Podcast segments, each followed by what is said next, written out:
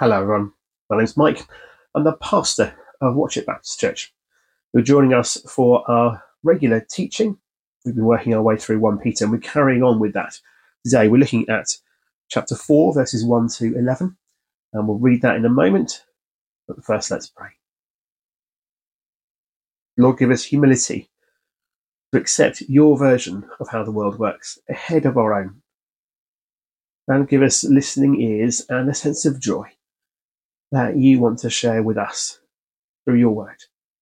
Amen. So here we go.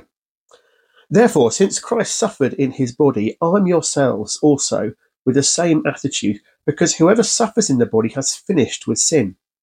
As a result, they do not live the rest of their earthly lives for evil human desires, but rather for the will of God. For you have spent enough time in the past doing what pagans choose to do, living in debauchery, lust, drunkenness, orgies, carousing, and detestable idolatry. They are surprised you did not join them in their reckless wild living, and they heap abuse on you. They will have to give account to him who is ready to judge the living and the dead. But this is the reason the gospel was preached, even to those who are now dead, so that they might be judged according to human standards in regard to the body, but live according to God in regard to the spirit. The end of all things is near. Therefore be alert and of sober mind so that you may pray. Above all, love each other deeply, because love covers over a multitude of sins. Offer hospitality to one another without grumbling. Each of you should use whatever gift you have received to serve others as faithful stewards of God's grace in its various forms. If anyone speaks, they should do so as one who speaks the very words of God. If anyone serves, they should do so with the strength God provides, so that in all things God may be praised through Jesus Christ. To him be the glory and the power for ever and ever. Amen.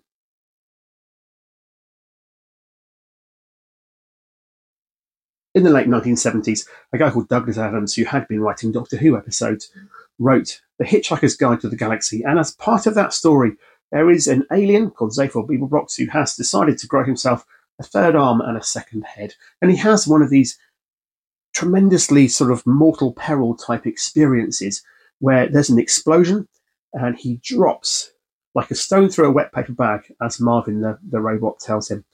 And he says, Still, my entire life flashed before my eyes. And then he says, Well, I assume it was mine. Didn't necessarily recognize all of it. Anyway, there is this sense that in traumatic situations, in situations of mortal peril, uh, of life threatening circumstance, that we see our life played back before us. It's the kind of thing that you might expect from someone who's facing disaster up a mountain, sure that the next thing that's going to happen is they will fall and possibly never be found. Somebody in that situation, if it turns out they survive, might become a big campaigner for the air ambulance can you see how that situation of of terror, of fear, of of sudden and intense realization of mortality can ter- totally turn a life upside down? Peter, faced with the reality of a just God, a God who wants to bring justice, is talking about that kind of perspective.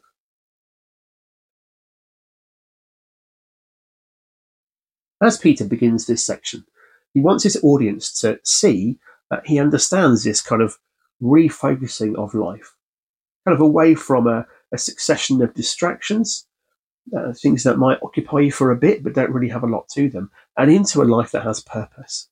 Because Jesus' death and resurrection opens a door for disciples to have a life that's going somewhere, that has living hope to it, that has an inheritance with it too.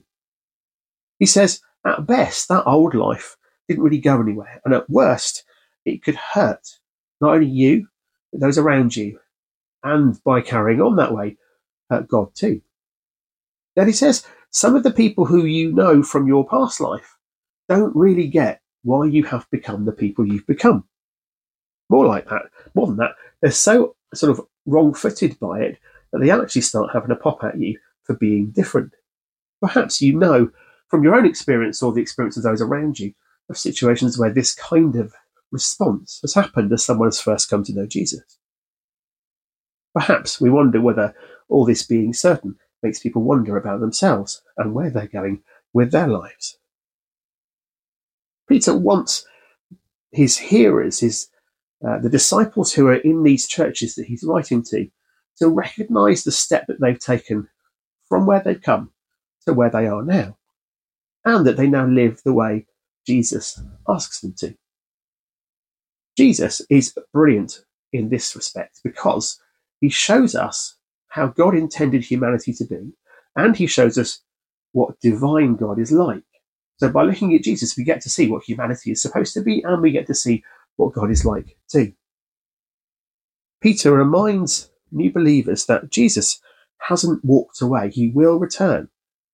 And that's good news, but it also comes with some tough questions.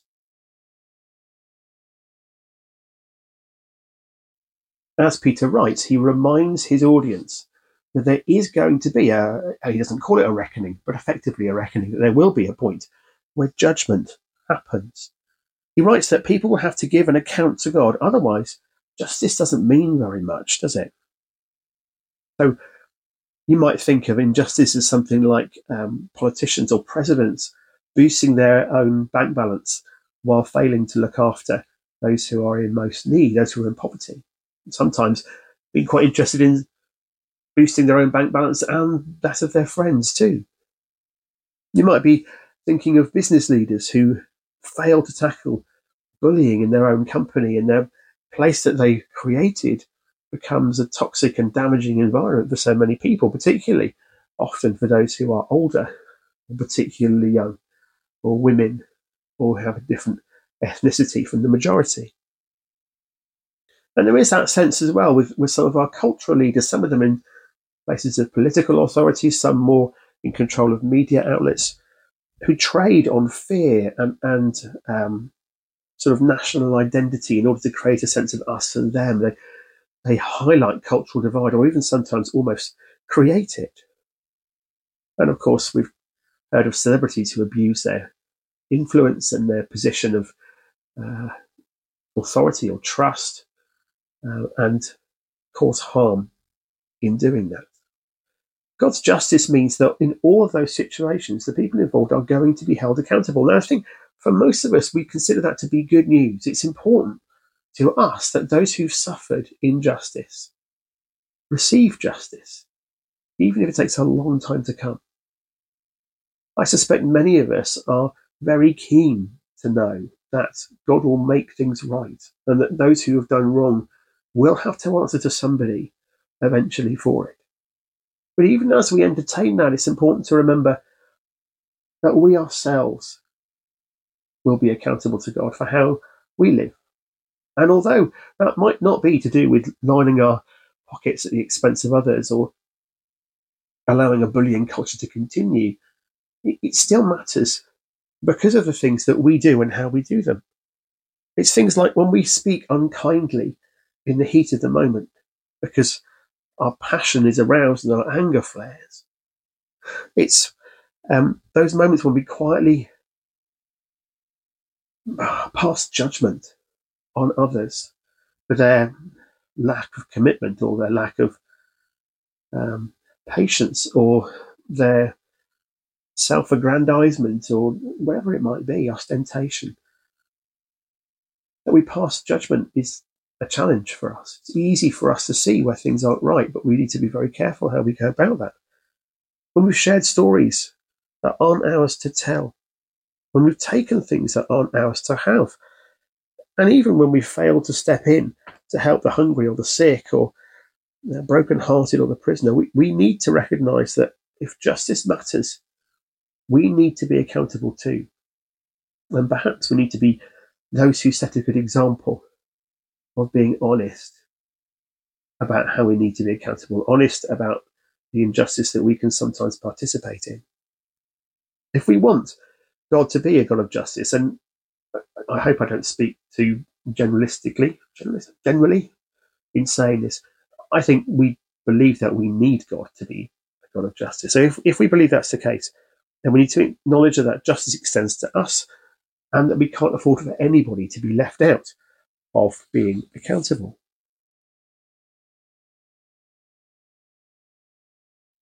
The Peter presents this reality of the justice that God brings, which is carried through by Jesus, we read in the New Testament in several places. But he also presents what Jesus offers in response to that need for justice. And the answer isn't a trade off, it's a relationship. It's an answer of love from God to us without conditions. It's an offer of lives cleaned up and freedom offered and hope made into a certainty. It's a shift from the old life to a new life. Now, Peter left behind his old life on the shore of Lake Galilee, biggest freshwater lake in Judea, and decided instead to live as one of Jesus' sort of roving entourage. This is the same man who denied ever knowing Jesus and did that three times. So Peter knows about having to face up to his own mess, and he found it hard, but he recognized it was real, and he couldn't dodge it or pretend. The thing is, you don't have to. You and I, just like Peter, don't have to keep living in the mistakes of the past. Peter's ministry, beyond that moment at the end of John 21, when Jesus reconcil- is reconciled with Peter, Peter's life beyond that isn't a constant reliving of those mistakes. It's a different way to live. So Peter knows what he's talking about. He knows about being accountable. He knows about being reconciled. He knows about being able to leave past mistakes behind because Jesus has. And knows about how to live a different way. And then in verse 8, he says this love each other deeply. And he's not, remember, talking to individuals, he's talking to a group, to, to several groups. As this letter gets passed around these churches in, in Western Turkey, it's a call for them to behave as a community in a particular way. Love each other deeply, not just a bit, and not just when you feel like it or when it's easy. Now, at this point, I have to refer, I have to, but I'm going to uh, refer to one of my favourite things that C.S. Lewis ever wrote about, which is love. And he said this Do not waste time bothering whether you love your neighbour. Act as if you did. As soon as we do this, we find one of the great secrets. When you're behaving as if you love someone, you presently come to love them. Peter says we have a, a call, a responsibility, and an opportunity to speak well and carefully around each other. And you know what? Doing our best, trying hard, isn't always going to cut it.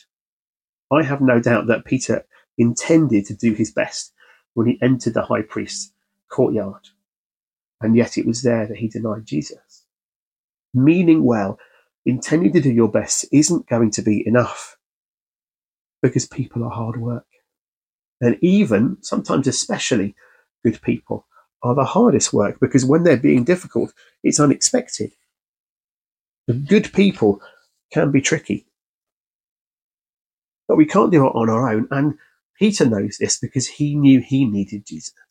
And he knew that when the Spirit came to him and his friends at the beginning of Acts, that that was Jesus saying, for the moments when you need me, which is pretty much all of them, I am present through my spirit. We need God, and He wants us to partner with Him. We're not supposed to live in isolated ways, so we are supposed to be in situations that are sometimes going to be difficult when it comes to being tender and gentle. We're not supposed to live isolated lives and Peter knows this and tells us where we should turn.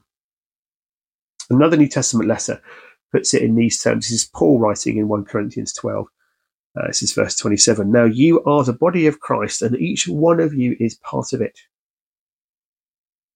Everyone who knows Jesus is like a different part of the body. Bodies are designed to move around, they're dynamic. God says, pay attention to how the body moves. When a body is walking, it's not just the feet that move, some other parts sort of shift for comfort. Others move for motion or balance. Toes are really important for that. The heart quickens, the lungs expand, the feet lift, the legs stride, the arms swing. The head moves and the eyes scan. The check movement is safe and appropriate. All those different parts of the body. Each one of you is a part of it. Now, if a church wants to move, and that is to say, if a church wants to go where God is directing them to go, then every partner needs to move. Every part of that body needs to move. And it needs to move in harmony, and that means the love for one another. And the love for one another means gentleness.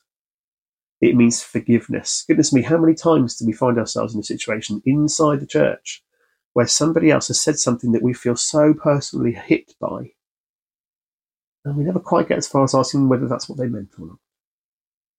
We carry some of this stuff. Trauma psychologists talk about it a lot, the way that, that something that's hurt can be carried really easily for a very long time. And even when you're not intending to bear a grudge, it can still absolutely shape the way you interact with a group. The love that Peter asks us to have for each other is a love that it's expressed in gentleness and forgiveness. With bearing each one another, with each other in love. And you'll notice that Peter recognizes the power this love has when he says, Love covers a multitude of sins. All kinds of stuff that might be done badly can be handled, can be okay when we love each other.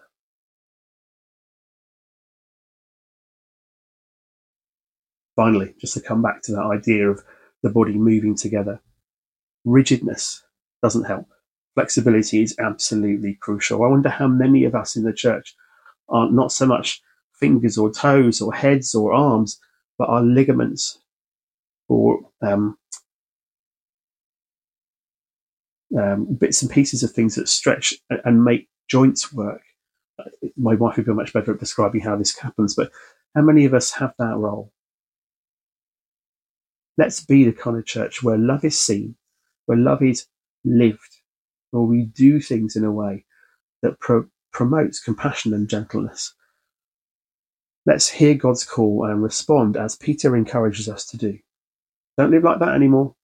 Live like this and do it all out of love. Let's pray. Father, give us a greater capacity for tenderness, for patience, for humility. Help us to be disciples who stand together so that we can move together. And help us to take care of one, one another in every way that you show us. Amen.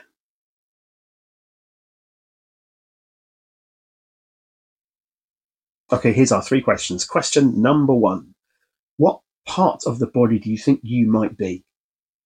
In fact, let's make it interesting. Let's see if we can identify three different things that you think you might bring. So you might think, well, I can be a toe, and I can be um, an internal organ of some kind, and I can be um, chest hair. I might go for those. They sound good. Choose three things anywhere on the body, three things that you think might represent what you can bring to the people of God.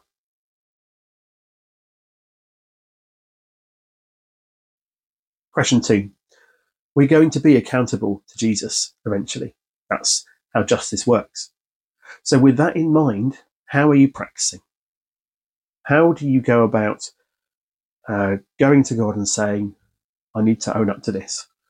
And how are you doing with having somebody else, another disciple alongside you, who you can talk to about the things that you find trip you up?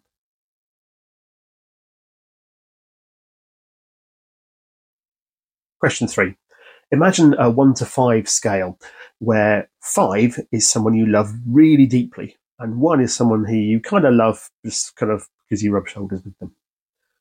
Where do you think you are with most people in the church, other disciples who you know follow Jesus too? Do you think you love them at level five really deeply, or maybe at level two, kind of a little bit warmed up, but not terribly close?